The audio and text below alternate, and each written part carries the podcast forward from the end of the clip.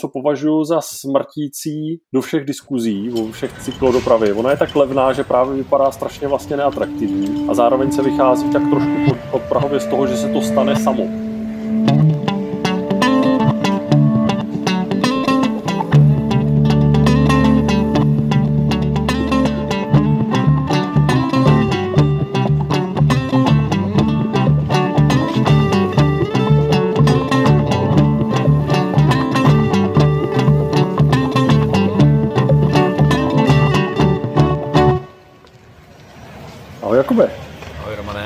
Vítám tebe i naše posluchačky a posluchače u dalšího vydání našeho podcastu Urbancast, který se věnuje moderní městské mobilitě. Co tam máme dneska? Ne takový speciální díl, mám pocit. Tak dneska se vracíme k dílu, který jsme slibovali. Je to pokračování naší rozhovorové mozaiky uživatelů a provozovatelů Cargobike s Cargobikes. A dneska se podíváme na tu druhou stranu, což budou ty provozovatelé. Máme tady člověka z velké globální logistické firmy a máme tady člověka, který v České republice spustil první půjčovnu Cargobajku. Je se na co těšit.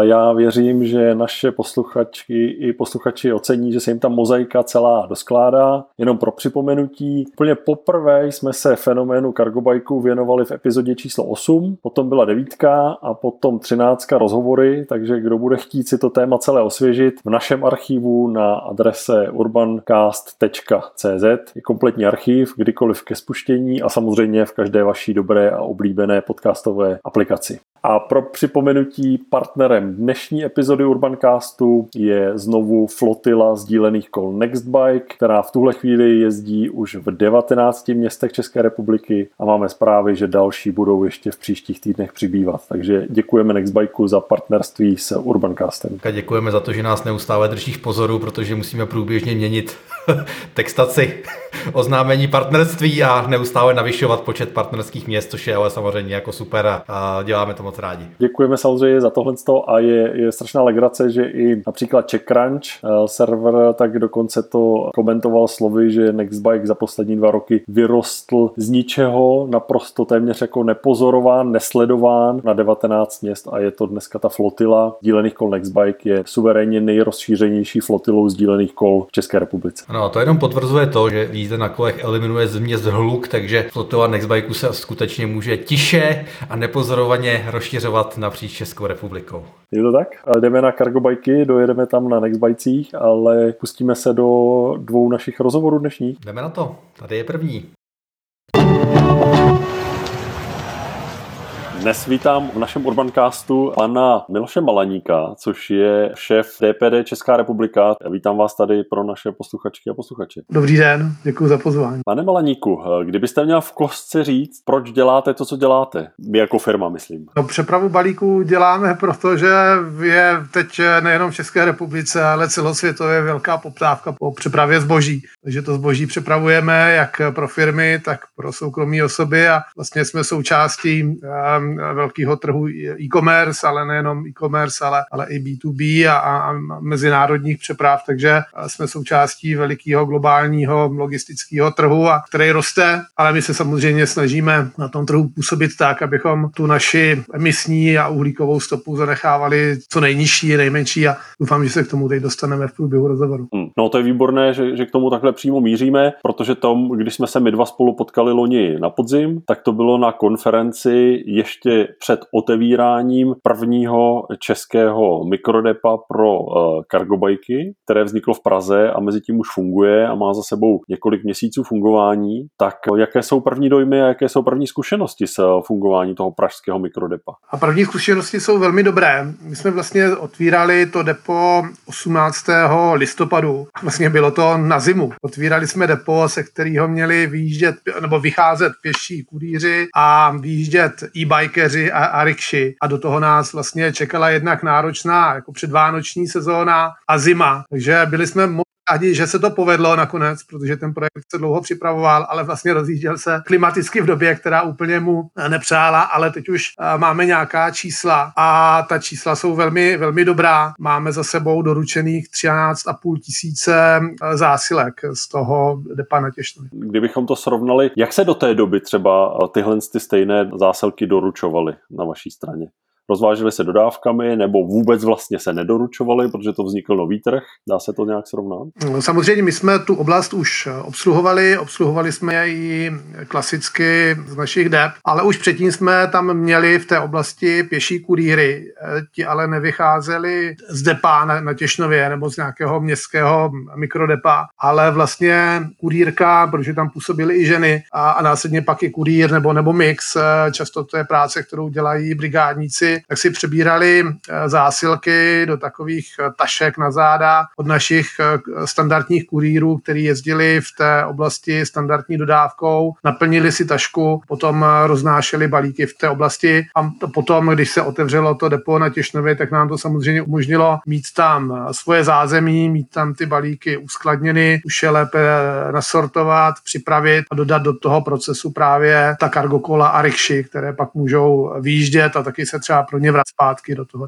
Dá se říct, co je hlavní přínos z vaší strany nebo z vaší optikou toho celého mikrodepa, potažmo fungování z kargokoly? Je to rychlost nebo je to množství těch zakázek, které jste schopni za, za daný čas nějak obsloužit? A to má několik rovin a několik eh, přínosů bych možná mohl jmenovat, eh, tak když to vezmu, tak jak mě to napadá. Jednak eh, pro nás to je teď ověřování toho konceptu, kterým chceme jít už v takové škále, za které půjde udělat nějaké vyhodnocení a, a případně ji replikovat do, do dalších měst, když bychom rádi. Takže už tady máme koncept mikrodepa, to znamená, že něco stojí někde v centru města, je tam nějaká buňka, kde máme možnost skladovat zásilky, je v centru a do té buňky přicházejí nebo přijíždějí kola, pěší kurýři, naberou si je a vyrážejí do, do té oblasti centra města, která je často třeba pěší zónou, takže je to i ověření nějakého konceptu a máme možnost i sledovat právě na té oblasti, protože už vlastně díky tomu můžeme obsluhovat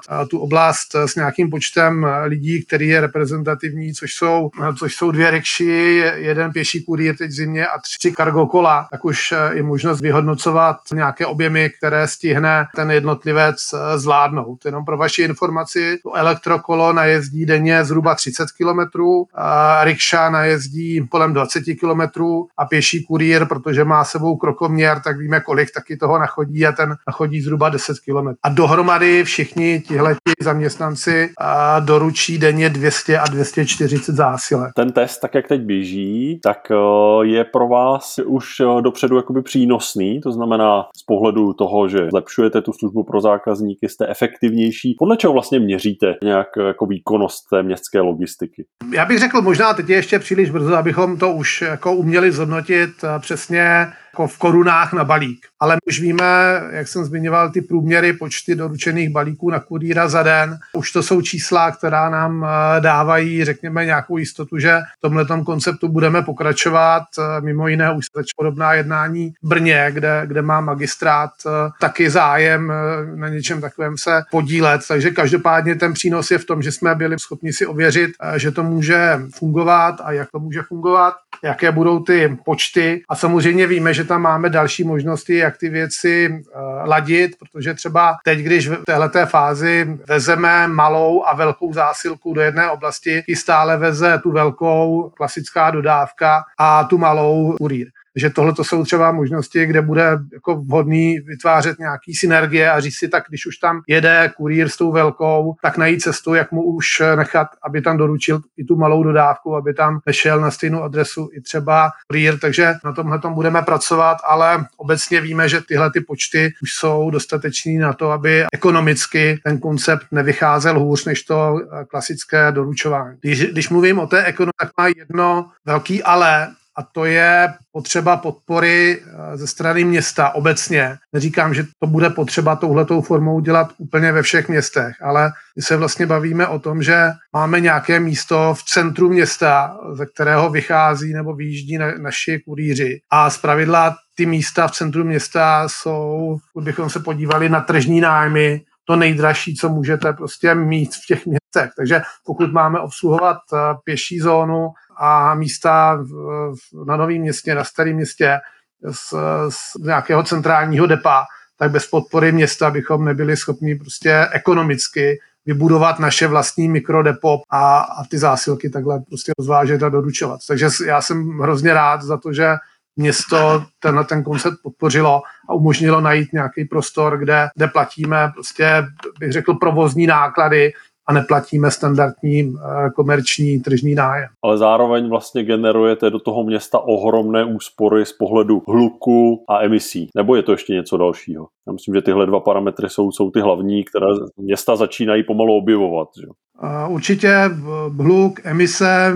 My samozřejmě, pokud tenhle ten projekt se potvrdí, že bude mít delší eh, životnost, protože tam byla dohoda, že se bude testovat zhruba do jara, do dubna, května letošního roku, pak dojde k vyhodnocení, jestli my a ostatní provajdři, ostatní balíkové firmy budeme chtít pokračovat a město taky. Samozřejmě pokud dojde k dlouhodobějšímu prodloužení, tak se tam samozřejmě dá aplikovat celá řada zase dalších věcí, protože my jsme teď jako neinvestovali úplně do všeho s tím, že jsme neměli jistotu, že ten projekt bude pokračovat. Zatím třeba, co máme někde eh, na našem seznamu aktivit a věcí, které bychom chtěli dělat, tak je to, že by eh, to místo nezavážela klasická dodávka, ale jezdila by z balíky toho mikrodepa elektrododávka, kterou bychom pořídili, pokud by došlo k tomu prodloužení toho konceptu. Jasně, jasně. Takže je to jasný vlastně vzkaz i do toho města. Jsme připraveni uh, dál to rozvíjet a nežít jenom v tom režimu, tak jak běží teď ten pilot, ale dál do toho investovat. Já možná teď jenom takovou zajímavost, která mě teď napadá na to vyhodnocování. Já jsem mluvil o tom, že jsme začali na jednu stranu pro nás velmi dobrý, když byla špička, bylo těch balíků hodně, ale zase zima, sníh a tak dále, kdy ta efektivita efektivita, řekněme, tohoto doručování nemusí být taková. Co je teďka zase trošku jde proti tomu trendu, tak je covidová situace a lockdown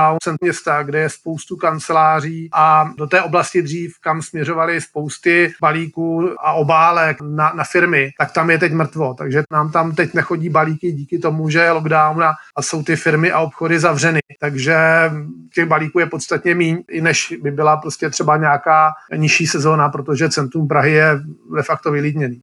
Pak se stane, že oblast, do které chodili prostě stovky balíků denně se na pár týdnů úplně uzavře a je tam úplně mrtvý. No tak uh, máte skutečně ten pilot uh, se vším všudy, včetně výjimečných situací. No. DPD, vy jste součástí veliké nadnárodní uh, úspěšné sítě. Jsou podobné příklady i v zahraničí, to znamená, jste vy, pane Malaníku, ten se svými kolegy, kdo nosí zkušenosti kolegům do zahraničí, anebo naopak už v zahraničí ve vaší síti fungují podobná depa, tím pádem si ty zkušenosti vyměňujete, anebo si jedete každý na své triko. Já jsem rád, že si můžeme vyměňovat zkušenosti, což je skvělé, ale my na to nemáme jeden recept, takový to one size fits all, jakože prostě všude se to nasadí stejně a všude to stejně funguje. Takže máme určitě jako inspirativní nápady, když jsem právě říkal o tom, že je strašně důležité to, jestli je podpora ze strany města, protože to mikrodepo nebo ta městská logistika by měla vycházet z míst, která jsou někde v centru měst. Ten problém s těmi tržními nájmy je de facto ve všech eh, evropských metropolích eh, stejný. Ale to řešení toho problému v těch městech je často různé. Jo? V některých městech to je úplně stejnou formu, jako jsem zmiňoval třeba tady v Praze, kdy město poskytne nějaké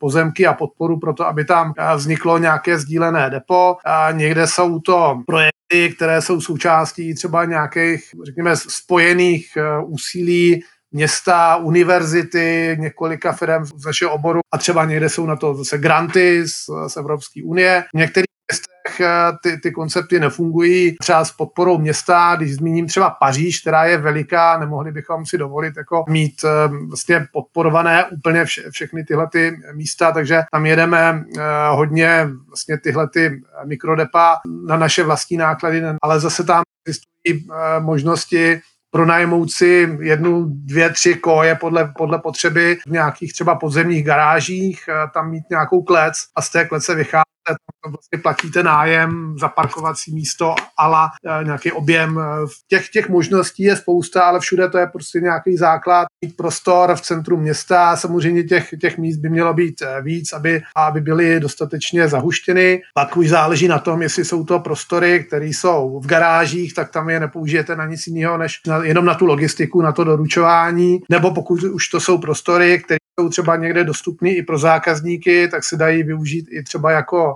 výdejní místa, tak to je jako další takový jako bonus navíc, že už se to místo dá jako na vydávání zásilek, že si tam přijde sám zákazník. A třetí možnost je, je třeba ta, což taky některé země a někteří kolegové v některých městech eh, dělají, takže třeba v tom místě ještě s tou výdejnou to spojí s nějakou možností to zboží si tam vyzkoušet. Takže tam udělají třeba jednu, dvě kabinky na to, že když si v zákazníci přijdou pro oblečení, tak si ho tam vyzkouší, když, tu, když si tu zásilku chtějí nechat, tak si ji odnesou a když ji e, nepotřebují, tak ji zrovna jako vrátí a odešlou zpátky tomu e-shopu. Takže těch nápadů je spoustu a je dobrý, že jsme schopni je takhle jako sdílet, ale, ale není to úplně jednotný koncept. Čemu to přičítáte, že zatím ještě není jeden, jeden koncept? Je to to, že celý tenhle ten systém je, je řekněme v zárodku, kargobajky napříč Evropou pořád ještě je to spíš jako v začátcích, anebo nebo je to prostě tím, že každé město je, eh, je jiné a má jinou hustotu, jiné rozdělení vůbec, eh, takže vlastně těch modelů bude i do budoucna pravděpodobně více. Má to asi ně, několik rovin. Jedna je ta, že my, když jsme, řekněme, v globální společnost, tak eh, máme obrovskou míru autonomie,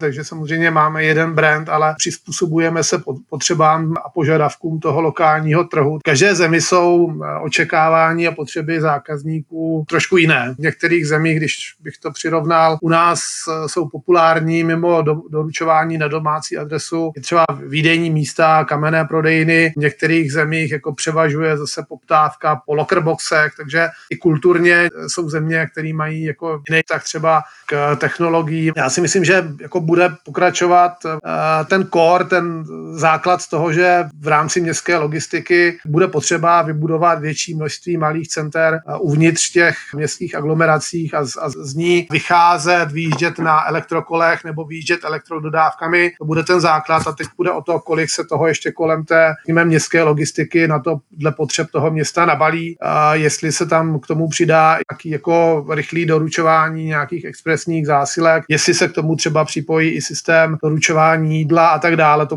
pak už vlastně opravdu vyplývá z potřeb a řekněme kapacit a, a poptávky toho konkrétního města. Tak a mě ještě napadá jedna taková meziotázka, která souvisí s tím, jak jste říkal, že one size nebo one concept does not fit all a také souvisí s tím, že v pražském depu, jak vidět hned několik různých druhů cargo takže můj dotaz zní, jestli už na základě reálného provozu máte nějaký výstup na téma, který z těchto používaných typů je ten nejvhodnější nebo nejlepší. My jsme dlouho testovali, než jsme vybrali potom ten finální model. To si myslím, že bylo nejdůležitější. To byl základ, aby jsme vlastně nevybrali něco, co třeba, když jsem jim mluvil o těch zkušenostech kolegů ze zahraničí, tak samozřejmě v každém městě zase může být situace jiná. My jsme měli různá kola pro testování a potom jsme po několika, řekněme, měsíčních zkušenostech vybrali kola a koncept, který nám vyhovuje nejvíc.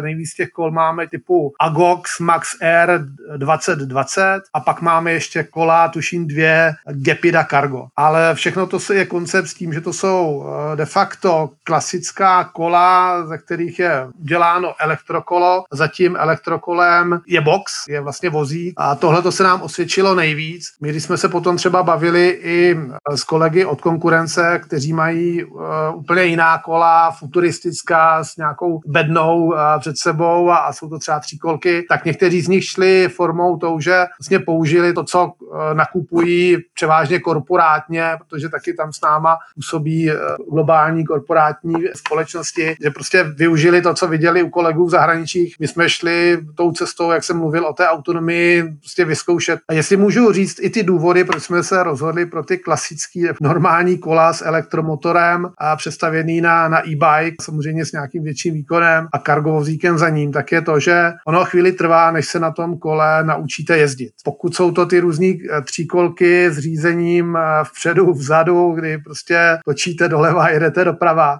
tohle to hrozně dlouhou dobu trvá. Ty bajkeři se pohybují v pěší zóně, často, kde se pohybují chodci. A samozřejmě to, co bychom chtěli úplně nejméně, aby došlo k úrazu, ať už eh, chodce nebo toho kurýra nebo kurýrky. Takže jsme řekli, jako na kole de facto umí jezdit úplně každý. S cargoboxem za kolem se naučí jako jezdit velice jednoduše. A vzhledem k tomu, že to je práce často sezónní, je to ča- často práce pro brigádníky, tak jsme si říkali, nemůžeme prostě jít do konceptu, že přijde brigádník, který si řekne, já bych u vás chtěl dělat na nějakou dobu neurčitou, na pár hodin denně, tak aby mu trvalo tři týdny, než se vlastně na tom kole vůbec naučí jezdit. No to přesně popisovala Adéla. Která říkala, že si připadala, jako by jí bylo znovu pět let a učila se poprvé jezdit na kole a zároveň by říkala, že to funguje obráceně, že už se naučí jezdit na tom kargobajku eh, a potom z něj přesedá zpátky na své normální kolo, tak se zase musí přepnout do toho jiného režimu, protože to je prostě něco eh, trochu jiného. Eh, pro naše posluchačky a posluchače bavíme se o díle Urbancast číslo 13, kde právě byly tři rozhovory s uživateli kargobajků. Jednou z nich byla právě i kurýrka Adéla, fotografka a kurýrka Adéla, která jezdí u společnosti Messenger. A kdo se to nestihl, nebo si chcete připomenout, tak to najdete zase v archivu našeho Urbancastu. Dnešním hostem naším je pan Miloš Malaník, šéf české pobočky společnosti DPD. A bavíme se o tom, jakým způsobem vlastně jeho společnost dá dál rozvíjí, řekněme, tuhle tu čistou aktivní městskou logistiku. My, když jsme se spolu bavili na podzim, tak mně se hrozně líbil váš jeden jasný statement, který říkal, v momentě, kdy nám města řeknou, jak města přemýšlejí o čisté a udržitelné mobilitě a začnou jí vyžadovat a vytvářet pro ní nějaké základní, naprosto transparentní rámcové podmínky, tak my jako jednička na trhu jsme připraveni dál rolovat víc kargobajků, elektrických dodávek, pěších kurýrů a podobně. Eh, já jsem to vnímal jako jasný vzkaz, že vlastně jste připraveni tímhle směrem jít a to, co očekáváte od svých partnerů, tak je jasné slovo. Ať už to je, budeme to chtít za rok, vytvoříme vám k tomu právě třeba tyhle ty eh, podmínky pro depo. Daří se tahle diskuze už jakoby nastolovat, že skutečně město nečeká jenom, ale že je schopnost pro vás být dobrým partnerem do těch diskuzí. Ano, máme společný zájem mít čistou a klidnější městskou logistiku, protože to je ku prospěchu toho města jako takového? A nebo je to něco, co třeba teprve vidíte, že, že ta města v tomhle tom se mohou, mohou poučit? Ten progres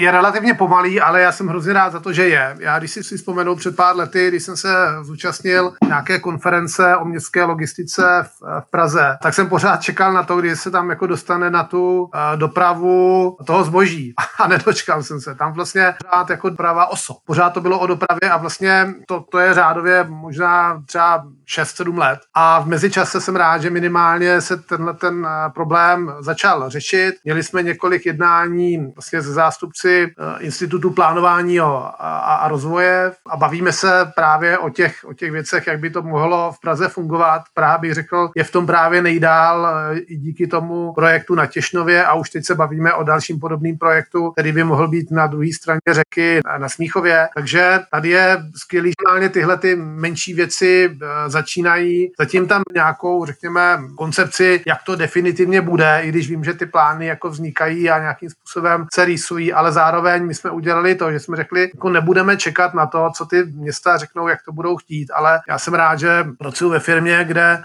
i globálně DPD v, na konci loňského roku představilo takzvanou Green Strategy, což je projekt pro celou Evropu, kde jsme se rozhodli obsluhovat do roku 2025 220 měst v Evropě čistě bezemisně. A to bylo bez toho, že bychom řekli, že nám na to musí vytvořit eh, nějaký pravidla a vodítka, jak, jak to bude, ale řekli jsme, jsme součást problému, náš biznis produkuje emise a chceme být součástí i řešení. Takže jsme, takže jsme se rozhodli, že těch 225 eh, měst, eh, který pokrývají asi 80 milionů evropské populace, chceme do pěti let, když bych to zobecnil, elektrifikovat, ale samozřejmě nebudou to jenom elektromobily, budou to právě pěšáci, elektrokola. A to je náš závazek jako firmy, aniž bychom čekali, že nám k tomu města dají e, nějaké noty. Šli jsme ještě o kousek dál, když jsme čali před rokem taky s projektem, který se jmenuje Breeze a budeme ho vlastně i e,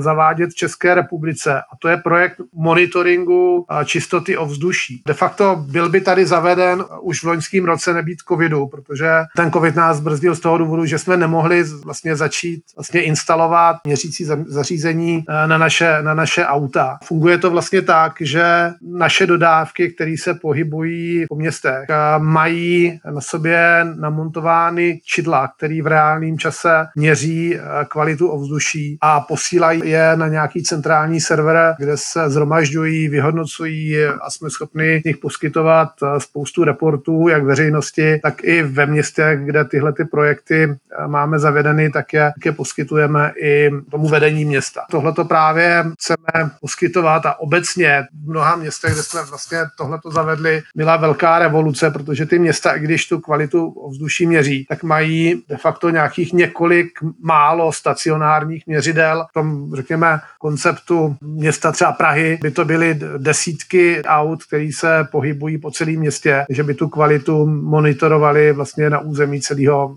celého města. To je skvělý koncept. Počítáte s nasazením těch senzorů i na, na kola? Nebo je to zatím jenom věc pro, pro dodávky? Pokud to půjde, tak, tak to na ty kola dáme. Tam je potřeba, aby tam byl nějaký přísun elektrické energie, ale my to máme navíc propojeno i s tím, že to nebude jenom na těch autech, ale na našich výdejních místech. Nabízíme i třeba našim zákazníkům a partnerům, kteří třeba mají právě obchody v, v místech, kde nemáme ještě eh, tyhle ty místa, na ty, na ty elektrokola v, eh, nejsem si jist, jestli to bude možný, ale pokud to půjde, tak ty jednotky přidáme. Jenom pro doplnění, úžasně tleskám, to, to je uh, vlastně velmi chytré, protože my tady v Urbancastu opakovaně říkáme, že to, co se pohybuje po městech, celá mikromobilita, tak do budoucna se bude posouvat víc a víc k pohyblivým senzorům nejrůznějšího druhu a uh, třeba na kola existuje v Nizozemsku, dělá to univerzita v Delft, tak vlastně myslím, že už druhým nebo třetím rokem po sobě má flotilu 500 kol, dobrovolníci, kteří tak jako v Nizozemsku každý, každý den jezdí na kole, tak zkrátka tě,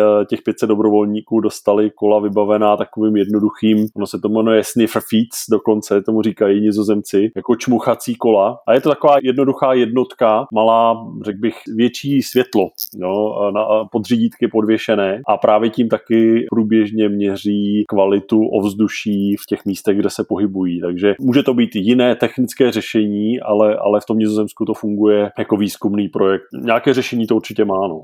Co vlastně vede DPD k, to, k téhle té proaktivitě? My jsme tady několikrát zmínili už v minulosti, že Paříž patří k těm progresivním městům i díky práci Anne Hidalgo, primátorky, starostky, která dlouhodobě prostě pracuje na jako oživení toho města a zároveň se nebojí i v té předvolební kampani loni ten z výroků na tvrdo říct, že prostě do budoucna nevidí tu možnost, aby pokračovalo prostě záplava bílých dodávek v ulicích Paříže a doslova říká, dovedu si představit, že zavedeme na Amazon, který je brán jako symbol celého toho e-commerce, takže na ně město uvalí speciální daň, protože to vnímá, že ty ulice zatěžuje nadměrně. Kde je ta, kde je ta motivace třeba na straně DPD k téhle té opravdu obdivuhodné proaktivitě, za kterou, za kterou klubou dolů?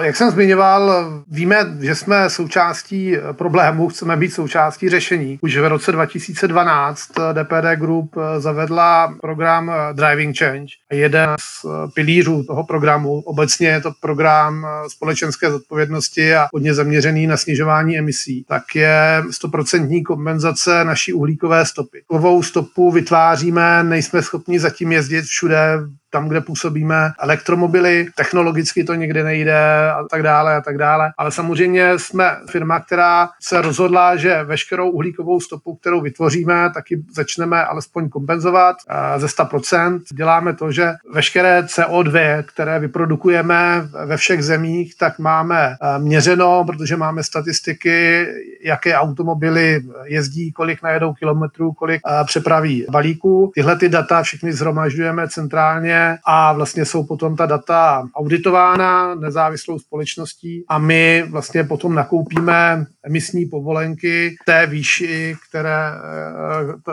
CO2 vyprodukované a vlastně ty emisní povolenky investujeme do projektu, který umožní zamezení vytvoření stejného množství eh, CO2, který my jsme eh, vyprodukovali. Tak jsou to různé zelené elektrárny po světě a tak dále. A to je jedna věc. Jedna věc je vlastně kompenzace bez eh, nějakých extra nákladů pro zákazníka, ale zároveň máme cíl eh, do roku 2025 snížit o 30 eh, CO2 na balík proti stávajícímu stavu. Takže nechceme jít jenom tou cestou, že to prostě vyplatíme, ale zároveň chceme jít cestou tou, že budeme víc a víc zavádět tady tahle ta zelená řešení, to znamená, že budeme produkovat menší množství CO2 na balík. Nejenom při tom doručování, při last mile, ale i při přepravě mezi třeba městy, samozřejmě je zatím jako složitý jezdit eh, několik set kilometrů nějakým, eh, nějakým nákladním automobilem na elektrický pohon, i když vím, že teďka v kolegové ve Švýcarsku už začali testování, eh, ale máme třeba takový ty, ty cargo trains, že se jede už několik kontejnerů, tři kontejnery za sebou, tam ty emise jsou nižší. Takže kompenzace, snižování emisí na, na, na zásilku, odběry v zelené energie, tam, kde to jde, když stavíme depa, tak už se snažíme odebírat pouze zelenou energii. Dá se kostce říct pro někoho, kdo by, kdo by měl pochybnosti, zdali cargo kola, a teď myslíme jak cargo kola, tak ta klasická, nebo i to vaše řešení, to znamená elektrokolo s vozíkem, tak eh, kdyby měl někdo pořád pochybnosti, že to je součást toho budoucího řešení, jak byste mu v kostce přesvědčil, že to je součást toho řešení, že to je cesta, které věříte a kterou dál budete rozvíjet? Kde jsou ty výhody, kde, kde, kde je zkrátka? Jo. Já mám rád jako tyhle ty věci popisovat fakt jako asi co nejjednodušeji. To znamená, nebudu tady mluvit o nějakých jako technologiích a já jsem viděl nedávno trošku takový pejorativní komentář, když vzniklo v Praze toto cargo depo od nějakých politiků, který úplně nejsou prostě v, v souznění s současným magistrátem, že jdeme jako doručováním jako v Šangaji, rikšem a tak dále a že to není jako doručování jako hodný 21. století. Pokud se bavíme vlastně o tom, že nám tady jako neskutečně rychle roste e-commerce, čím dál víc eh, přibývá jako díky pohodlnosti prostě lidstvo určitě jako dál budeme pokračovat v tom, co je pro nás pohodlný, výhodný a to je to prostě nakupovat si někde z domova kliknutí balíček a, a ti zákazníci prostě v těch městech žijí a žít budou. Znamená, že do těch center měst určitě ty balíčky eh, dál budou chodit. A buď to do nich budou jezdit ty, eh, ty dodávky, což úplně nechceme, můžou tam jezdit elektrododávky, ale samozřejmě jsou potom místa a jsou potom ty pěší zóny, kde, kde jsou obchody, kde jsou firmy, kde, kde jsou byty, kde samozřejmě žijí obyvatele a zákazníci, kteří si prostě objednají eh, balíček, který jim bude muset někdo doručit. A pak už se tam opravdu nedostanete jednodušeji než pěšky nebo na tom kargokole. A pokud má někdo představu, že se to dá dělat ještě jako úplně jinak, tak budu rád, když s ní jako přijde ale jako hudba budoucnosti jsou zatím samozřejmě uh, různý pojízdní skříně, roboty, kteří prostě budou po těch ulicích s těma balíkama chodit, zastaví se před těma dveřma, pošlou me, e, nějakou jako zprávu tomu, tomu zákazníkovi, ten si vyběhne. Samozřejmě tohle to je další možná level a, a jednou to přijde, ale, ale v téhle době, které žijeme v nejbližších letech určitě doručovat na kolech a ideálně kargo elektrokolech, protože ty samozřejmě pomůžou tomu kudírovi nebo kudírce. Takže případné revoluční nápady společně s životopisem prosím posílejte na HR oddělení DPD a budete vyslyšeni. Když jste zmínil kolegyně a kolegy vaše, jaký je zájem vlastně o tu práci kurýru, ať už pěších, anebo na, na těch kolech? Případně dá se to srovnat třeba se zájmem o práci kurýru v, s těmi dodávkami klasickými? Je tam rozdíl, tam je to stejné? A tam je to jinak. Tam jako jsou to dvě skupiny. Třeba když beru klasický kurýry, tak to jsou jako mladí kluci obecně, kteří rádi jezdí, to znamená, jo, mají rádi auta, my když třeba pro ně děláme různé soutěže. Jsme v loňském roce měli jako soutěž, dovednostní soutěž pro naše kurýry a potom jako hlavní cena byla pronájem elektromobilu Tesla sportovního na, na víkend. Jo. A to samozřejmě nechtěli jsme pronajímat nějaký, nějaký konvenční auto, už jsme to chtěli spojit s, se šetrnou mobilitou, takže ne, nebylo to na víkend, bylo to dokonce na týden. Klasický kurýry motivuje řízení auta, hodně řešíme právě to, že jako chceme, aby s tím přechodem na elektromobily je motivovat i v tom, jako aby je bavilo i řízení toho eh, elektromobilu, protože tam pak jim chybí, že jo, ten, ta vůně toho benzínu nebo ty, ty, ty nafty, ale tohle to je, řekněme, jako to, co baví ty, ty kurýry a taková ta volnost a prostě najezdím spoustu kilometrů, dostanu se ven, jsem jako svým pánem jako na té trase, jak, jak si to tam jako udělám, takový to mám. Když to třeba zase ti bajkeři, to je trošku jako jiná sorta, to jsou zase lidi, kteří jako jsou rádi jako venku, jezdí na tom, na tom kole nebo se prostě pohybují pěšky. Je to, je to jiná sorta lidí, ale zatím eh, musím zaklepat, že si nemáme nedostatek. Tím, že jsem právě říkal, že to je, eh, dá se to naučit, eh, protože to je jako jízda na kole, a navíc ten elektromotor vám pomůže, tak na to člověk nemusí mít nějakou úplně extra jako navíc fyzickou výbavu a takže máme, máme de facto dostatek uchazečů i tady na tu práci. A ještě nesmíme zapomenout, mluvili jsme o tom v minulém nebo předminulém díle, že jeden kurýr na elektrickém kargoku letí také v Plzni a ten je vlastně taky váš. A v Plzni i v Brně. A v Brně máme i pěší. Tak, takže vlastně máme teď tři města, které bychom rádi eh, rozvíjeli. Samozřejmě nejvíc toho teď je v Praze, ale, ale v České republice máme takovýhle nějaký základ založen ve třech městech. Co má udělat město, které chce tady v České republice u sebe začít, řekněme, s tou udržitelnější městskou logistikou, někde v té kombinaci elektrododávka, kargokola, potažmo pěší kurýři. Co proto to město má nejlépe udělat? Potažmo, kde třeba vidíte takovéhle další partnery, kromě těch tří měst, která jste už zmiňoval? Já si myslím, že prostor pro to by byl v každém krajském městě. Ty, ty, vše, všechny ty krajské města už mají dostatečně jako velkou populaci na to, že někde v centru města se soustředí, eh, ať už, já nevím, stovky obchodů, kanceláří, podniků a tak dále, kam je nutno něco jako doručovat a kam oni nechtějí, aby jezdili klasický konvenční eh, automobily. Doporučil bych jenom prostě si říct, jako, že to jde, tam si myslím, že jde jenom prostě překročit ten, tu bariéru nějakou. My jsme naštěstí nemuseli právě bořit ty bariéry, protože vlastně to dělala firma, která stála uprostřed a koordinovala ten projekt, ale když jsme potom jako pořád řešili to, jako proč to ještě není, kdy to začne a tak dále. Jsme na, nadáželi na spousty právě nějakých, bohužel jako bari, uh, byrokratických bariér, jako tohle to je pozemek nějaké části, tohle to spravují technické někoho, který patří pod někoho jiného. Obecně jsme se bavili o relativně malých penězích, tam ani tak nešlo o to, že někdo někde bude prostě uh, ve svém rozpočtu prodělávat na něčem, ale spíš šlo o to, že tam byly veliký administrativní překážky, kdo je za co zodpovědný, jestli se někam může dát cedule nebo nemůže dát cedule, jestli tady bude plot. Tohle to si myslím, že je zatím jako hlavní brzda v té státní správě, spoustu předpisů, nemožnost rozhodnout, spoustu razítek, spoustu různých lidí. De facto jsme na to narazili taky při, tom, při té konferenci Cargo Bike loni na konci léta, kde vlastně tohle to zaznívalo, že byrokracie v té státní správě tohle to brzdí. A pak si myslím, že když si to řekne, město řekne, ale půjde to, tady máme někde nějaký prostor, kde stejně nic není, buď to tam něco stojí, nebo stojí tam pár zaparkovaných aut, pojďme to nějak udělat, dejme to tady někomu na starost, ať to všechno vyřídí a dejme mu volné ruce, tak si myslím, že to pak může jít jako hrozně rychle. Na tom není nic složitýho, podle mě jde jenom o to chtít. Tak každopádně je potřeba, aby tam byla nějaká záštita zvedení, protože pak ti úředníci jsou nuceni jako hledat cesty, aby to šlo a ne se jako bránit, proč to nejde. A tom je rozhodně ta plusová hodnota toho pilotního cargo eh, depa, které jste spolu s eh, Jakubem Dietrichem, který byl mimo jiné také hostem našeho Urbancastu v minulosti a zase dáme do popisku dnešního dílu, aby si naši posluchačky a posluchači mohli ještě najít. Ta hodnota toho pilotu je, je skutečně v tom, že všichni budoucí radní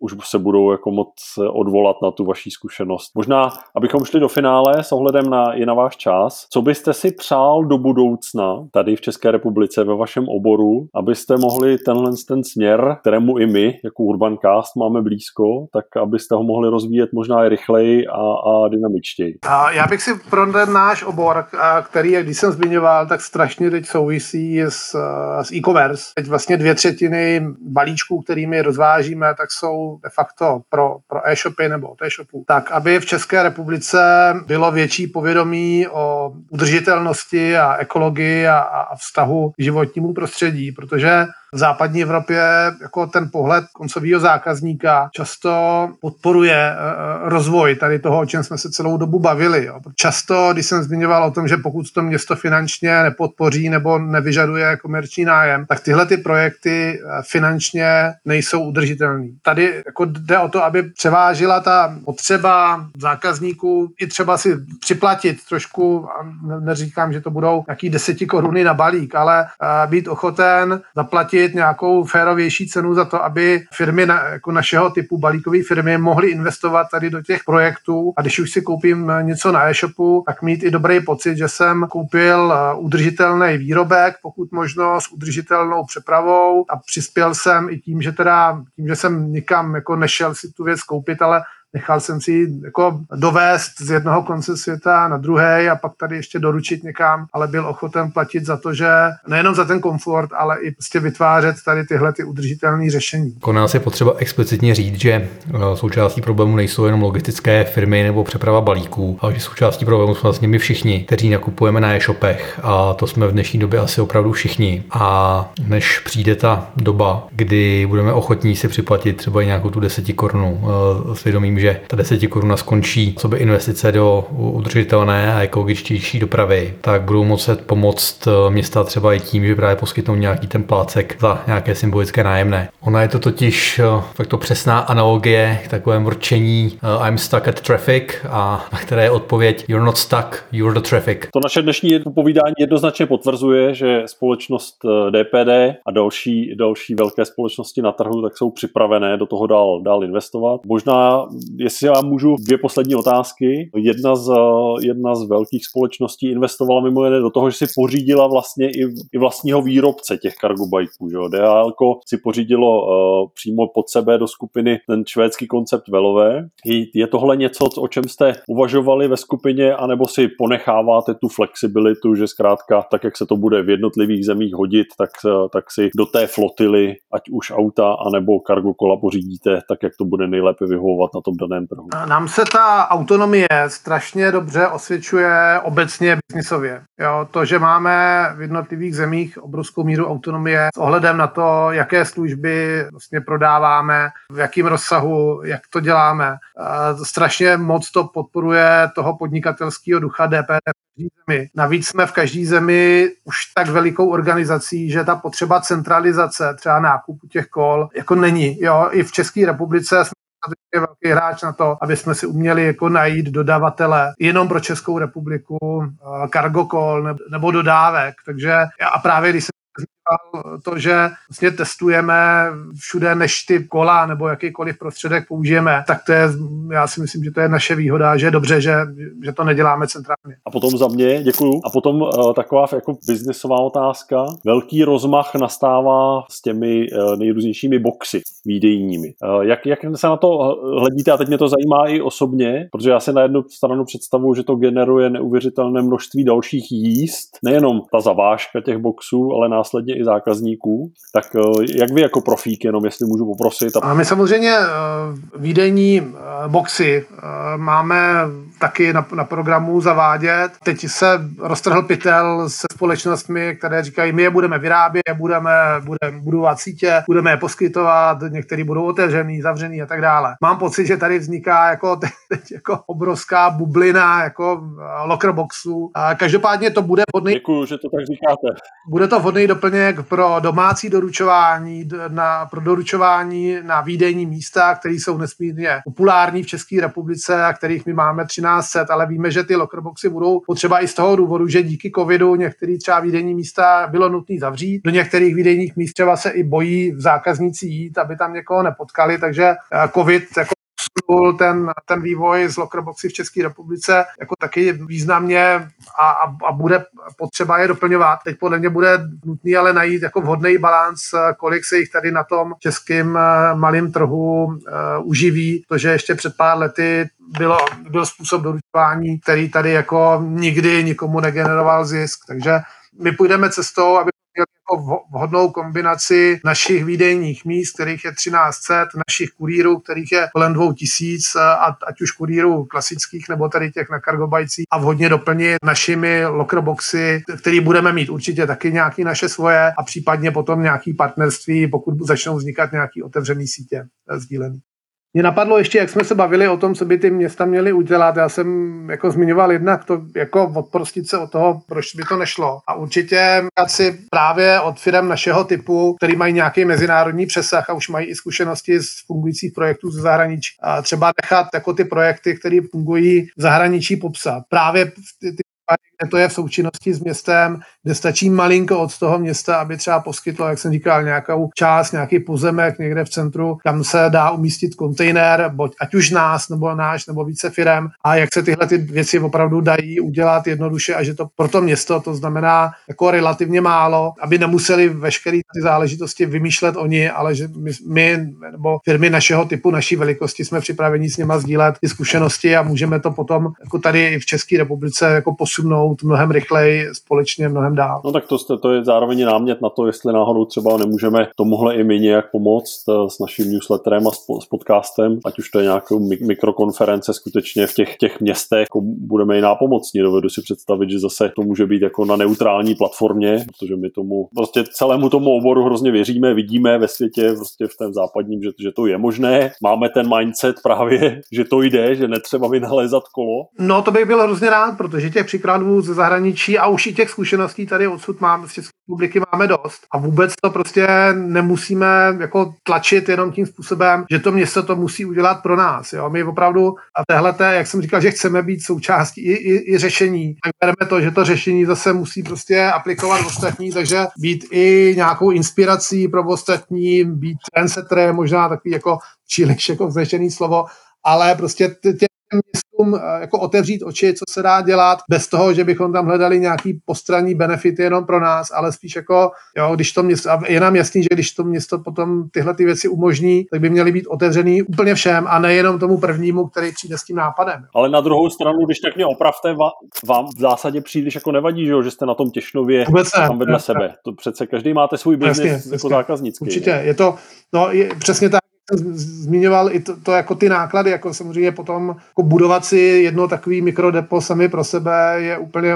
i bychom tam jako neplatili ani ten tržní nájem, tam je nějaká ostraha, energie a tak dále, jako rozpočtem mezi více firm, tak to vyjde samozřejmě podstatně. Dojeli jsme do finiše. Eh, mikrodepo v Praze na Těšnově funguje, další v Brně se chystá, budeme držet palce a panu Malaníkovi, šéfovi DPD Česká republika, mnohokrát děkujeme za čas, který jste našim posluchačkám i posluchačům tady na Urbancastu věnoval. Děkujeme.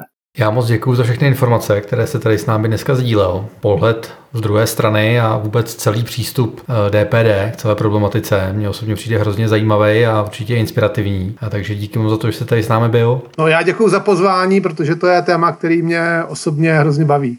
Mějte se hezky. Díky, mějte se krásně a o, někdy zase na viděnou a naslyšenou. Tak jo, díky moc. To byl rozhovor, který se přiznám, Jakube, že i pro mě přinesl spoustu nového, musím říct. Takže kdybych se ohlédl zpátky jenom za tím, co tady pro naše posluchačky a posluchače Urbancastu pan Malaník teď prozradil, tak největší, suverénně největší přepravní společnost České republice kromě jiného chystá vybavit svoji flotilu vozidel od cargobajků až po dodávky, mimo jiné senzory, které budou měřit emise v těch městech a budou dobrým a novým partnerem pro města právě v měření kvality ovzduší. No a potom samozřejmě ten jednoznačný drive na to velmi dobře členit eh, doručování zásilek podle jejich velikosti a podle smysluplnosti opravdu od těch pěších doručovatelek a doručovatelů až po ty velké dodávky. To znamená nikoliv jedna houfnice na vrabce, ale tak, jak my říkáme konec konců tady v Urbancastu neustále, k tomu správnému účelu ten správný vehikl a to správné vozidlo. No a poslední věc, která mě teda velmi potěšila, jednoznačný drive DPD a věřím, že i dalších přepravních společností na to rozšířit úspěšný model Cargodepa v Praze, které funguje a které dostane brzy již bratříčka někde na straně Prahy 5, tak rozšířit i do dalších eh, možná krajských, možná i menších měst po celé České republice. To znamená, je to příležitost pro dobré, prozíravé starostky a starosty být mezi prvními, kteří eh, svoje ulice tak trochu vyčistí od bílých dodávek právě tímhle s tím způsobem. Tak to je pro mě příjemné zjištění.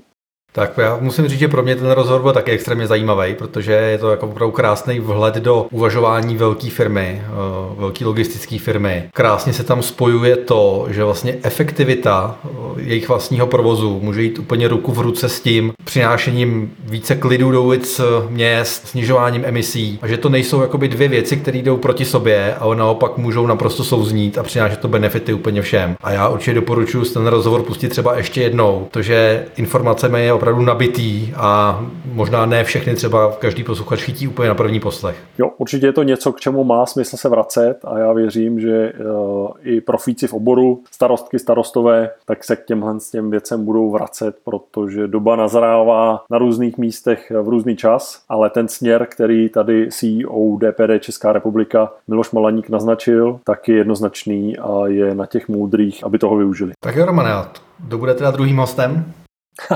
Z centrály DPD Česká republika se přesuneme na jihovýchod, přesuneme se do Brna. Ten důvod je úplně jednoduchý. Něco, co ty i já máme hrozně rádi. Model veřejné půjčovny kargobajků, o kterém jsme mluvili ve Vídni, jak funguje úplně báječně, ve Švýcarsku, jak funguje se na trošku jiném základu, ale v zásadě je to služba, kterou už první slušná a moderní města ve světě nabízejí. Tak ha, kdo je první v České republice? Brno a to díky Michalu Šindelářovi, který se v rámci nadace partnerství tak se věnuje mimo jiné udržitelné mobilitě. No a Michal je jedním z těch, který roztlačil a postavil na nohy skutečně první veřejnou půjčovnu kargobajků v České republice. Takže my teď půjdeme společně do Brna za Michalem, který nám řekne víc.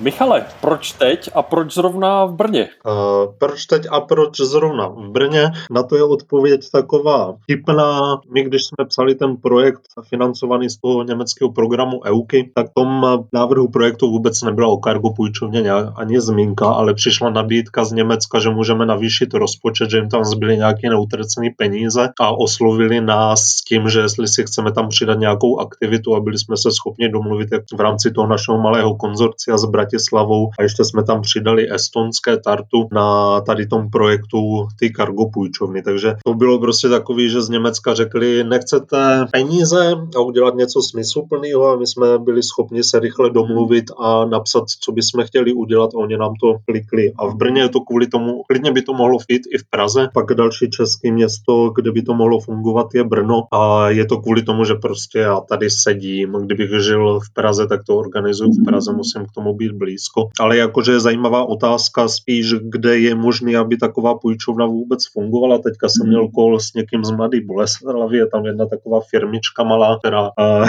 ke které se donesly informace o kargu půjčovně a zamýšlejí nad tím, že by to v té bolce taky nějakým způsobem rozjeli. A já jsem se pak nad tím zamýšlel a Mladá Boleslav má pár desítek tisíc obyvatel a Brno má asi 400 tisíc obyvatel. A je tady pět nebo šest univerzit, a dojíždí sem spousta lidí, je tady jakože obrovská silná populace takových, řekněme, lidí s progresivními hodnotami anebo přístupem k životu a myslím si, že to je dost velká podmínka pro to, aby lidé ty cargo kola používali. Takže ta otázka, proč v Brně, eh, to jsme na začátku nevěděli, ale ta odpověď na tom je i, že je tady existující nějaká populace, která o takovou službu vůbec může mít zájem. Tu nejmenovanou malou firmu jsem eh, za tebou posílal já osobně, posílal jsem je za tebou eh, právě na ten background eh, projektový, z čeho to vzniklo. A ten zájem je tady. Já jsem přesvědčený, že ta půjčovna má svůj smysl v každém větším i menším městě. Otázka je toho rozsahu a toho modelu, ale je ta poptávka lidí po eh, něčem jak takovém, jako je cargo kolo, které každý nepotřebuje vlastnit,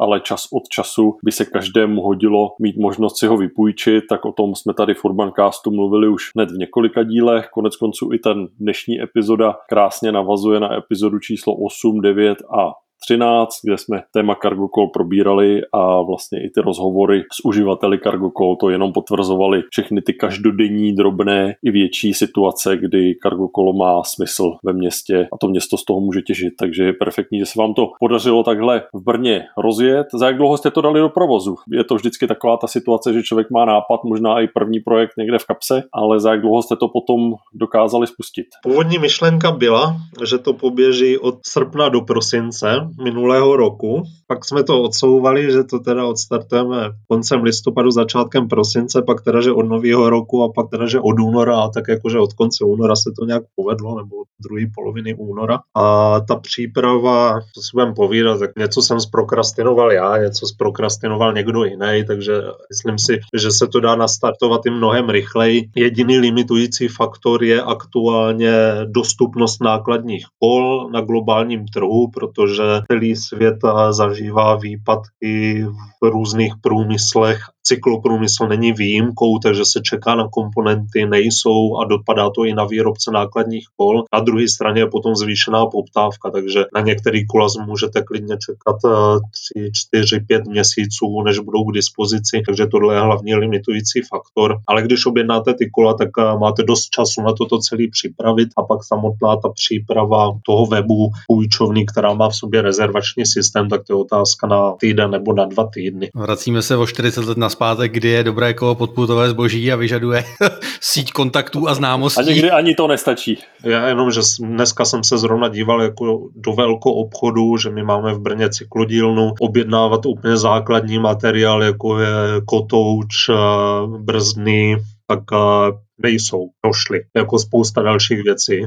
Takže opravdu teď to už nebude ani podpultový zboží, protože pod těma pultama nic není. Je to tak, eh, eh, i o tom jsme eh, v minulém vydání Urbancastu tady mluvili, že výroba v Ázii těch klíčových komponentů tak zatím ještě nenavýšila svoji kapacitu z nějakých i historických důvodů a z investičních a tak dále, takže teď ten dopad zažívá celý svět.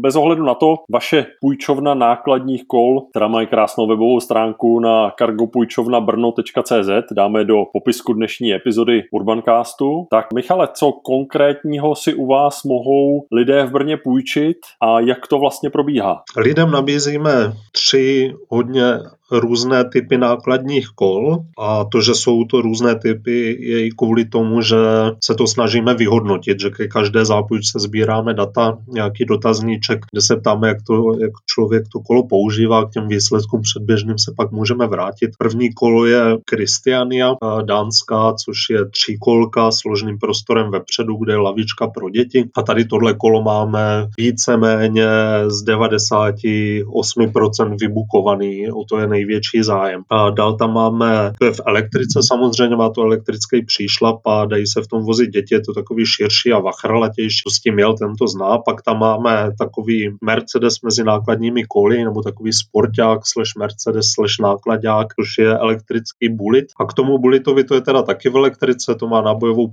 převodovku, kde lze navolit i automatické řazení, takže to má automatickou převodovku a máme k tomu příslušenství, jako je nějaký nákladní box nebo sedačka pro dítě, ke všemu jsou nějaký kurtny. A ten bulit byl první, historicky první zápůjčce, kdy eh, člen Brna na kole Jakub Krša tam naložil asi 120 kg věcí z IKEA, jel v Brně do jednoho kopce do úvozu a, byl, dělal z toho živý stream. A já jsem si říkal, jako, že to nemůže vyjet jako těma 120 kg, že to ten motor prostě neutáhne. A ještě on to streamuje naživo, že to bude velká ostuda a nakonec to vyjel bez nějaký velký námahy, což mě teda osobně dost překvapilo. Ten eh, třetí věc k zápojce to není vlastně kolo, to je nákladní vozík s elektrickým motorem. Je to takový německý zázrak, co vzniknul díky podpoře Evropské unie. Myslím, že v programu Horizon, Horizon to vyvinuli. Ta e-karla se dá zapřáhnout za jakýkoliv kolo, ať už běžný kolo nebo nákladní kolo. Má loženou plochu 160 cm dlouhou a 65 cm širokou a tam lze naložit pračku, sporák, skříně, auč, cokoliv vás napadne a má tu teda ten vlastní příšlap, vlastní brzdy a podle uh, dosavadních zápůjček uh, to slouží především tomu nákladu. No. Vlastně lidi na tom nelze přepravovat jedině, že byste tam naložili nějaký křeslo a do toho křesla někoho posadili. Eh, být Majáles, tak e-Karla si říká jednoznačně o to, aby nějakého krále Majálesu po Brně vezla evidentně. Naložit tam jde prakticky cokoliv. My, když jsme dělali promofotky, tak jsme na to naložili dva gauče, které jsme vezli do sběrného dvoru. Karla je mocná. Jaké máte první postřehy ohlasy z eh, těch týdnů provozu? Zmiňuješ sám, eh, Michale, že Christiania je nejvíc zatím poptávaná, ale tak celkově možná ty dojmy, dojmy ohlasy uživatelů? Jako ne, největší překvapení, než se dostanu k těm uživatelům, byl mediální zájem, protože první týden, co jsme to pustili ven s tiskovkou, tak jsme nedělali nic jiného, než že jsme tam stáli s novinářem a co si to jezdili fotit, natáčet a dávali jsme rozhovory a dělali se mediální výstupy A naposledy já mám evidenci výstupu, co pokrývá dvě a čtyřky odkazů do médií, takže to byla na začátku nejzajímavější věc, což nám jako pomohlo, protože se o tom lidi dozvěděli a potom ty, ty reakce těch uživatelů jsou, jsou pozitivní, jsou pozitivní. My se ptáme, co se jim na tom líbilo, co se jim na tom nelíbilo, jako obvykle si lidé stěžují na takové klasické věci, co člověk zažívá při jízdě na kole ve městě, což jsou automobily a hustý automobily, provoz, respektive nedostatečná infrastruktura pro jízdu na kole, což lidi od, odrazuje od ježdění na kole. Pak si lidé, co si pochvalují, tak tady můžu, můžu vyčíst jako jednoduchost a snadná manévrovatelnost, že to odveze tolik kusů nábytku, rychlé naučené, naučení řízení, úsměvy lidí, kterým se to kolo líbilo a že jich bylo dost. Kvalitní brzdy, nebal jsem se z kopce, automatická pomoc při jízdě, rychlost, nosnost, šlapací robot, jednoduchost vypůjčení. Náklad šel dobře naložit, do auta bych tak velké skříně těžko naložil. Líbila se mi možnost přidat plyn, což je při rozjíždění na zelenou nezbytnost, to je při tom vozíku e-Karla. Extra navýšení mobility, intuitivní motorní řízení, je to cool, praktické, zábavné. A tady dokonce, že sedačka včetně pásu pro děti, laskavé zapůjčení včetně deky pro zakrytí cestujících, ohleduplné chování řidičů, chovali se ohleduplněji, než když jezdím na normálním kole. Tak mediální zásah eh, mě úplně nepřekvapuje. Mně se skoro chtělo dodat, eh, že točíme den po 85. narozeninách Zdenka Svěráka, že byl to ten slavný den, kdy k nám byl zaveden elektrický proud do kol a přišli se na to všichni podívat. Michale, ty se v oblasti cyklodopravy pohybuješ už dlouho. Cargo kola znáš taky dlouho. My se tady tomu celému tématu taky v Urbancastu i v našem newsletteru kolem na kole věnujeme. Přesto je něco, co tebe, kromě toho zájmu médií, což je, což je dobrá známka toho, že se i v, v Brně, které zatím vstřícností vůči lidem na kolech příliš nepřekypuje, takže se možná ta doba otáčí. Ale je ještě něco jiného, co tě příjemně, anebo možná i nepříjemně, ale spíš asi příjemně něco tě překvapilo z těch prvních pár týdnů provozu? Obecně, ale to je takový spíš provozní prostředek, že, že jako neřešíme žádný průsery a že to funguje. což, je, což je prostě super, že my jsme tam investovali hodně energie do přípravy a, a vlastně vy, a využili jsme na ty rezervace německý plugin do WordPressu, že ten rezervační systém to jsme nevymýšleli my a my využíváme německé řešení, které tom je i zajímavý přenos toho know-how, co je je přímo cílem toho projektu EUKY, přenášet know-how eh, po Evropě tak, aby to posilovalo nějaké praktiky a chování, které povede ke snižování těch emisí. A my přesně tady tohle děláme, že jsme vzali něco z Německa, postupně to překládáme i do češtiny a ono to nějakým způsobem docela dobrým funguje. To je příjemný překvapení, že to je takový dvojúrovňový, že to má tu online úroveň a pak tu úroveň reálnou v ulicích, kdy se to kolo půjčuje funguje a že to spolu dobře funguje a že jsme ne, jako nacházíme nějaký prostory, kde to trošku hapruje, ale víceméně od té doby, co už to běží, ta půjčovna, tak já se můžu věnovat dalším věcem, protože ten provoz pro nás externě dodavatelsky zajišťuje Cargo Bike z Čekoslovakia a já se můžu soustředit na další věci. A to je rozhodně příjemný překvapení. Co máš ponětí, Michale, co se největšího možná vezlo? A jestli se vozí víc eh, zboží nebo lidé, jestli se jezdí víc na výlety a nebo na nákupy, tak říkají. Na to tady mám ještě, že tady mám ten dotazník před sebou, na tohle mám odpovědi. Já to možná vezmu, jak si lidé půjčují kola že největší zájem o tu Christianiu, která tvoří 40% zápůjček a pak hnedka následuje ten Bullet 36% zápůjček, takže dohromady tři čtvrtě zápůjček dělají tady ty dvě klasické kola a ta ten nákladní vozík tak dělá nějakou pětinu a čtvrtinu zápůjček. Ale co se týče účelu, tak my to rozlišujeme na přepravu dětí nebo osob a přepravu nákladu. Náklad vozí lidé v 60% případů a ve 32% přepravují děti nebo osoby. Pak je tady ještě 10% jiné, ale to jsem se nedíval přesně, co to je. Ale když to tady vyjmenuju, tak eh, lidi vozí teda nábytek, eh, nebo si to půjčí na rekreační projížďku po okolí. Měli jsme tady napsáno, že někdo vozil syna se zlomenou nohou pro pobyt venku a návštěvu rodiny a stěhování dvou skříní z Černovic do centra Brna, ale to ten člověk jel na dvakrát, stůl a televize,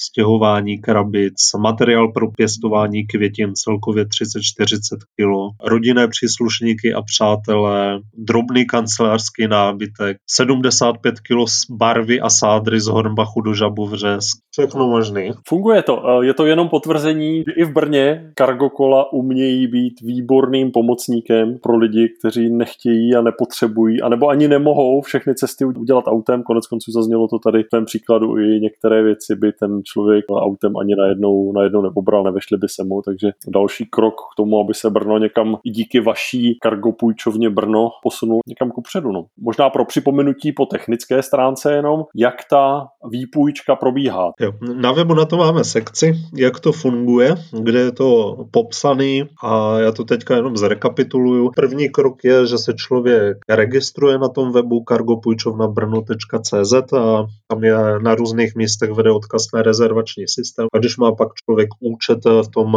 rezervačním systému, tak si tam klikne na jedno z těch tří kol, které si chce půjčit a v kalendáři si vybere. Je to kolo volný, třeba ta Christiania ta se už nedá zabukovat, protože je vybukovaná, u toho to tam nějaký velký volný vstupy jsou a ta Karla se dá teďka ten vozík nákladní, ten se dá zabukovat v podstatě kdykoliv to si lidé bukují, tak ad hoc, tam není velká poptávka takže není potřeba si tam dělat rezervace na dlouho dopředu. Když má člověk učiněnou tu rezervaci, tak eh, když ta rezervace začíná, tam se vybírá čas i konkrétní hodina, kdy, od kdy to člověk chce, tak přijde do cargo půjčovny, která se teďka teda bude stěhovat z nějakých důvodů ze špitálky směrem na plotní, kousek dál, ale pořád blízko centra. Tam eh, dostane krátké zaškolení k tomu kolu, může si to vyzkoušet a dostane zámky k tomu kolu, klíče k tomu kolu a začne jeho zápůjčka. Pokud si ten člověk půjčuje to kolo na více dnů, což je možné jenom za podmínky, že ten člověk to kolo může bezpečně uložit na neveřejně přístupném místě, to znamená za zamčené dveře do kolárny, někam do garáže, kamkoliv, kde, kde to bude bezpečí. Tomu dáváme i adaptér na nabíjení. K tomu se vyplňuje takový formulář, kde i checklist, v jakém stavu to kolo je předáváno a jaké příslušenství k tomu ten člověk dostává. Oproti tomu dokumentu, tomu checklistu se to kolo potom i vrací. Když se uplyne ta zápůjčka, tak eh, ten uživatel to kolo přiveze zpátky do té půjčovny, kde proběhne to předání. Že máme trošku potíž je v tom, že jak je přebukovaná ta Christiania, tak eh, to třeba nestíháme dobíjet ten akumulátor, takže to je jedno z našich ponaučení. Pat takhle intenzivního využití je mít výhodný dva akumulátory pro to nákladní kolo. Ale to je, my děláme pilotní provoz a přesně tohle je druh informace, když, který když zjistíme, tak eh, je, je výhodný. Jak ty vlastně vidíš kargo eh, kola a obecně cyklodopravu? Pro mě jsou přítomnost nákladních kol ve městě takovým indikátorem rozvinutosti cyklistické kultury v tom daném městě. Když bychom měli ideální osu a na, jedný, na jednom konci bylo jako město jakože úplně nepřipravený s nízkou cyklistickou kulturou a na druhé straně bude Amsterdam, ty nepřipravený města, tak tam vidíme cyklisty na horských kolech nebo sportovní cyklisty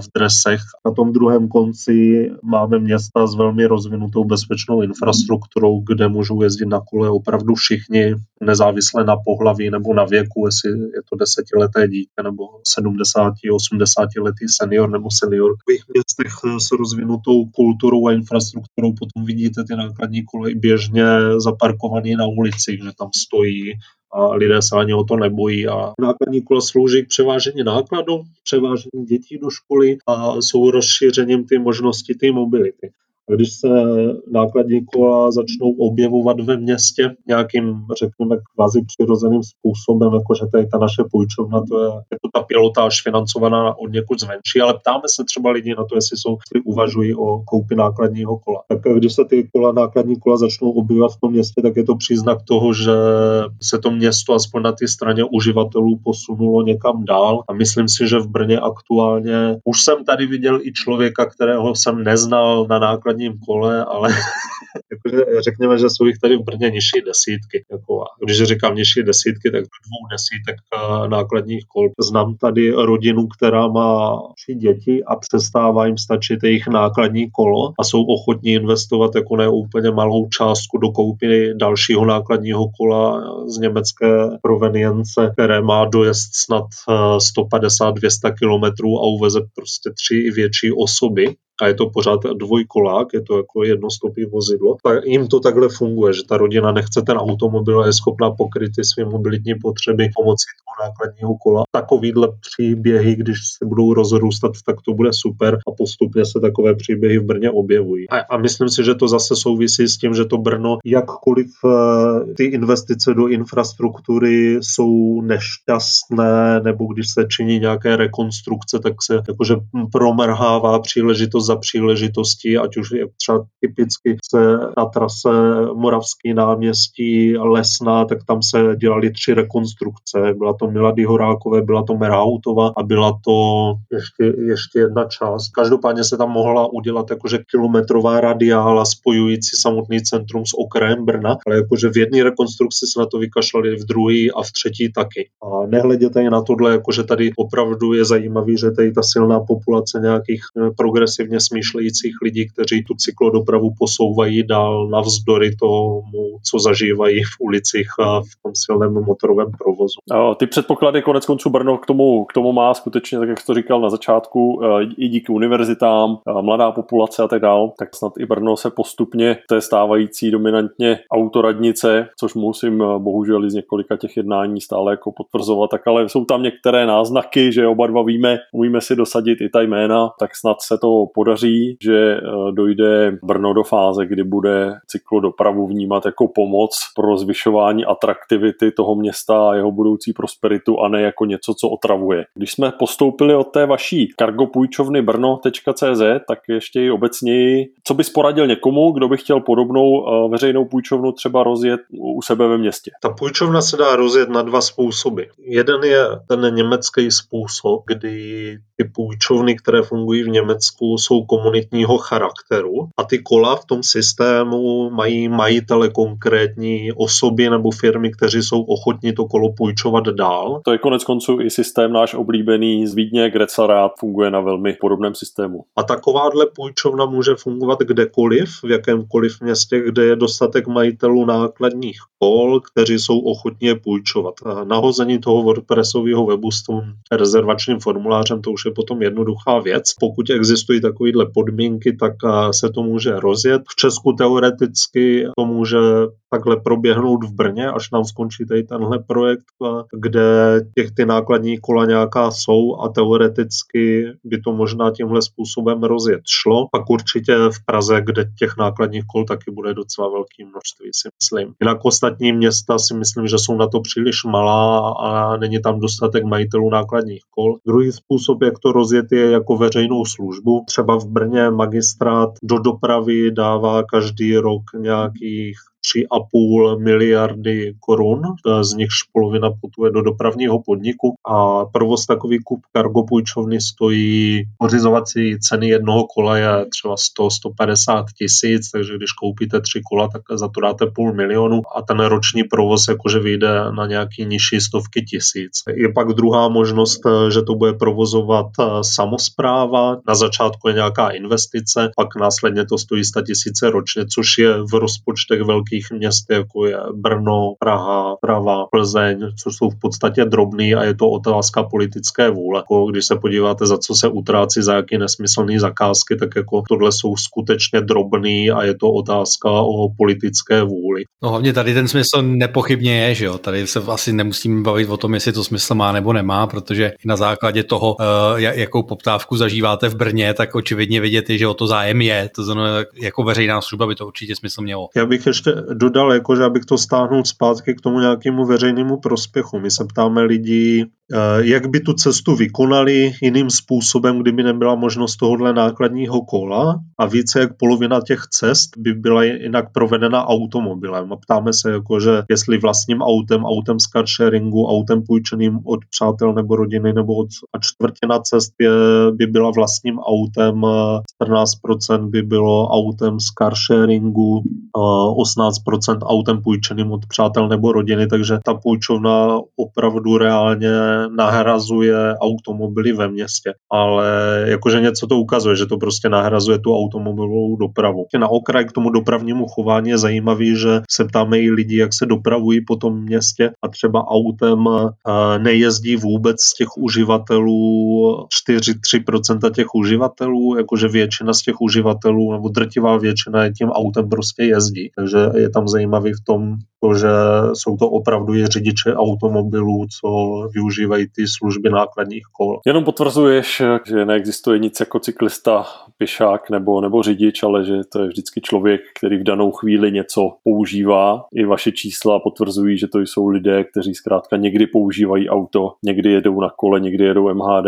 a teď díky vaší kargopůjčovně Brno někdy taky použijí eh, vypůjčené kargokolo. No já jenom ještě se optám, eh, jestli ty výstupy, které potom z této půjčovny vzniknou, jestli budou nějak veřejně dostupný, protože si myslím, že to jsou data, které by mohly hodně přispět k rozšíření třeba i v té Praze, protože jasně ukážou, že o službu je zájem a teď jenom otázkou, jaký ten zájem je. V rámci toho projektu EUKY ty výstupy musí být veřejný a my jsme zaměření na samozprávy a asistenci samozprávám s rozvojem cyklodopravy, takže to bude nejenom veřejně dostupný, ale my máme nějaký udělaný kontakt list a my to budeme i aktivně šířit mezi ty samozprávy a tady ve spolupráci s dalšími aktéry, jako je Urbancast nebo Automat nebo partnerství pro městskou mobilitu. A ta se, ten rybník, ta scéna v Česku je poměrně malá, takže my to eh, budeme ji aktivně šířit a bude to veřejně dostupný jako nějaký dokument a, a po naučení já už mám naplánovaný nějaký výstupy na konferenci, které budou nebo nebudou, to se uvidí, takže ta diseminace se s tím počítá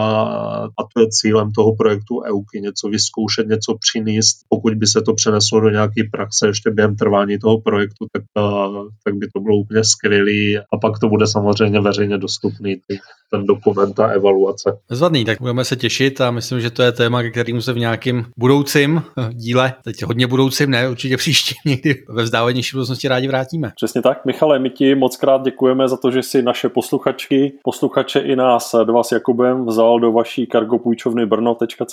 Děkujeme za pohled do zákulisí, jak se zrodila, jak funguje a jak ještě bude fungovat. Držíme palce, aby i vozík Karla, který má tu výhodu, že zaprvé je teda nejvolnější v tom rezervačním systému u vás a zároveň, že jde připojit za jakékoliv kolo, takže i ten se dostane do té fáze, že bude vybukovaný na maximum. Držím palce s provozem a těšíme se na souhrné poznatky z celého vašeho pilotního projektu. Ještě jednou velká gratulace, že jste do toho šli. Děkuji za pozvání a přeju všem, ať jim to hezky jezdí. 예.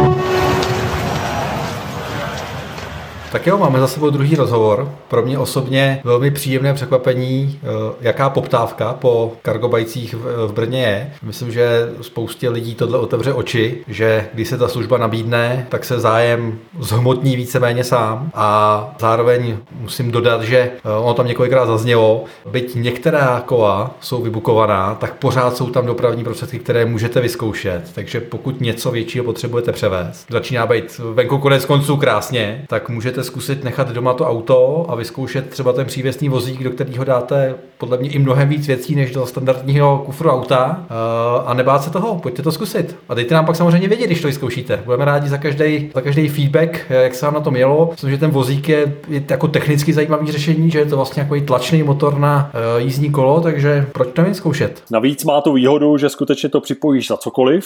To Michal opakovaně zmiňoval, to znamená, stačí jakékoliv vlastní kolo a člověk to připojí, no a... Na tom je vlastně super, že do půjčovny nemusíte jít pěšky pro ten cargo bike v ten okamžik. Nebo si půjčíš, myslím, že v Brně je také jedna z velkých flotil Nextbikeu, což je partner dnešní epizody našeho Urbancastu. Přijedeš do půjčovny k Michalu Šindelářovi a nadaci partnerství kargopůjčovna brno.cz a odjíždíš a jsi schopen toho vést mnohem víc než jakoukoliv dodávkou. Takže rozhodně to vyzkoušejte. Já potvrzuju, eh, Kubo, to, co říkáš, velikánská radost, že Brno díky vlastně nasazení, nadace partnerství a díky fondům eh, z Německa, tak vlastně dokázalo půjčovnu rozjet a že dokázalo zhmotnit skutečně tu poptávku, která tady je. Mně to hrozně připomíná situaci bike sharingu, o kterém možná v menších městech nebo ve městech, kde s tím nemají jakou zkušenost, přemýšlejí, budou na tom lidé jezdit, má to nějaký smysl, bude to chtít někdo používat, každý tady má svoje kolo, takové ty jako nejčastější první argumenty. No a v momentě, kdy v tom městě se bike sharing rozjede a je relativně jedno, jakou má barvu, tak najednou to používání jako rychle naskakuje, lidé jsou vděční, je to na čem si ukázat v grafu a, a takový ten stereotypní předpoklad, a to možná nepotřebujeme, tak jde pryč. Já třeba musím říct, že eh, Nextbike teď rozjel Mnichovo hradiště, což je osmitisícové městečko. Myslím si, že to je zatím nejmenší město v České republice, kde Nextbike svoji flotilu bude provozovat. Pokud se nemýlím, tak ani Rekola nikdy v menším městě tady bike sharing v České republice neprovozovala. A já jsem přesvědčený, že i v takhle malém městě bude bike sharing dobře fungovat, když je profesionálně dělaný. A zkrátka ta potřeba lidí někdy si někam popojet a možná zpátky už jet jinam, rychle dojet na, na autobus, když, když mířím z Michova hradiště někam pryč, z autobusu domů, na nákup. Těch, těch situací je spousta a já věřím, že stejně jako bike sharing, tak i půjčovna Cargo Bike v Brně je důkaz toho, že potřeba lidí a chuť pohybovat se po městě je mnohem větší, než by se mohlo stát z věčně ucpaných uh, ulic a tím myslím ucpaných auty, ať už jedoucími, anebo eh, někde zaparkovanými. Takže ta poptávka tady je. Jsem trošku vzal vítr z plachet s tím letím, protože eh, já jsem chtěl ještě dodat, že eh, v okamžiku, kdy jsme vlastně dotočili, tak jsme se ještě s Michalem bavili tak jako off, off the record, ale naprosto neplánovaně.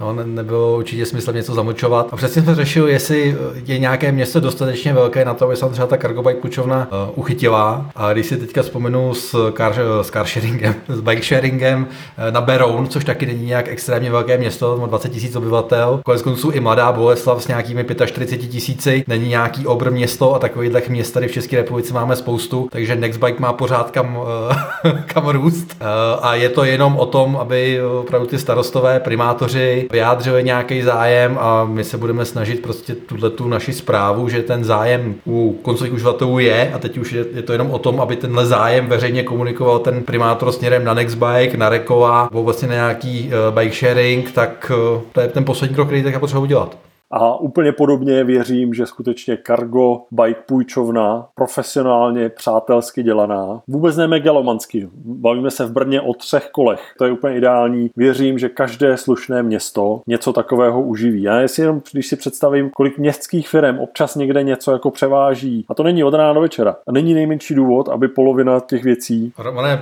probírali jsme to v tom devátém díle, že i já, když jsem na ty Vánoce potřeboval rozvíjet tady po Praze partnerům dárky, tak e-bike bych si došel klidně počít, nebo cargo e-bike teda. Ano, království za cargo bike, Přesně že? tak a takovýchhle firm, agentur, který potřebují dvakrát, třikrát do roka něco takhle rozhodit rychle po centru, tak jsou v Praze jako stovky, ne tisíce, takže e, i kdyby tady byly ty tři kola třeba, nebo ať jsme tady lepší než Brno, že jo, tak e, třeba šest kol, tak si myslím, že ta poptávka je tady jako jasná. A může to být Ostrava, může to být Olomouc, může to být Jihlava, může to být Hradec Králové, Pardubice, e, města, kde už i nějaká ta cyklotradice je a tohle by tam třeba ještě jako se mohlo uchytit tím spíš, že tam ty lidi jsou zvyklí jezdit na kole. Můžeme pokračovat, Plzeň, Karlovy Vary, každý větší město. No. Si to zaslouží. Jednoznačně, abych to tím, tím schrnul, stejně jako říkáme už dlouho, že každé slušné město si zaslouží bike sharing, tak jsem bytostně přesvědčený a zase naše věrné posluchačky a posluchači to vědí, každé slušné město si zaslouží mít uh, půjčovnu kargobajků.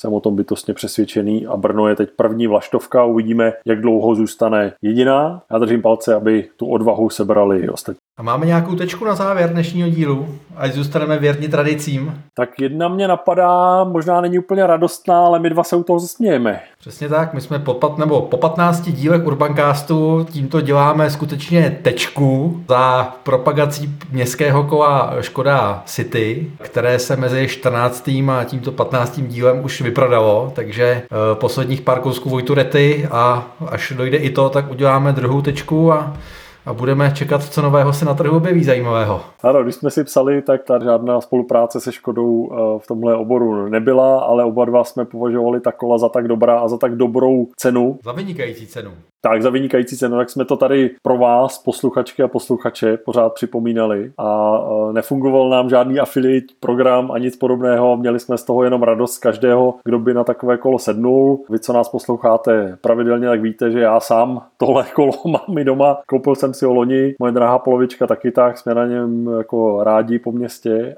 No tak bohužel není. No. Kdo jste to nestihl, tak smůla, kdo jste to stihl, gratulujeme, ale skutečně tečka nejsou a podle mých interních zpráv ani nebudou. Nedá se nic dělat, no. Možná varování pro příště, když dáme na něco tip, věřte nám a skočte na to rychle.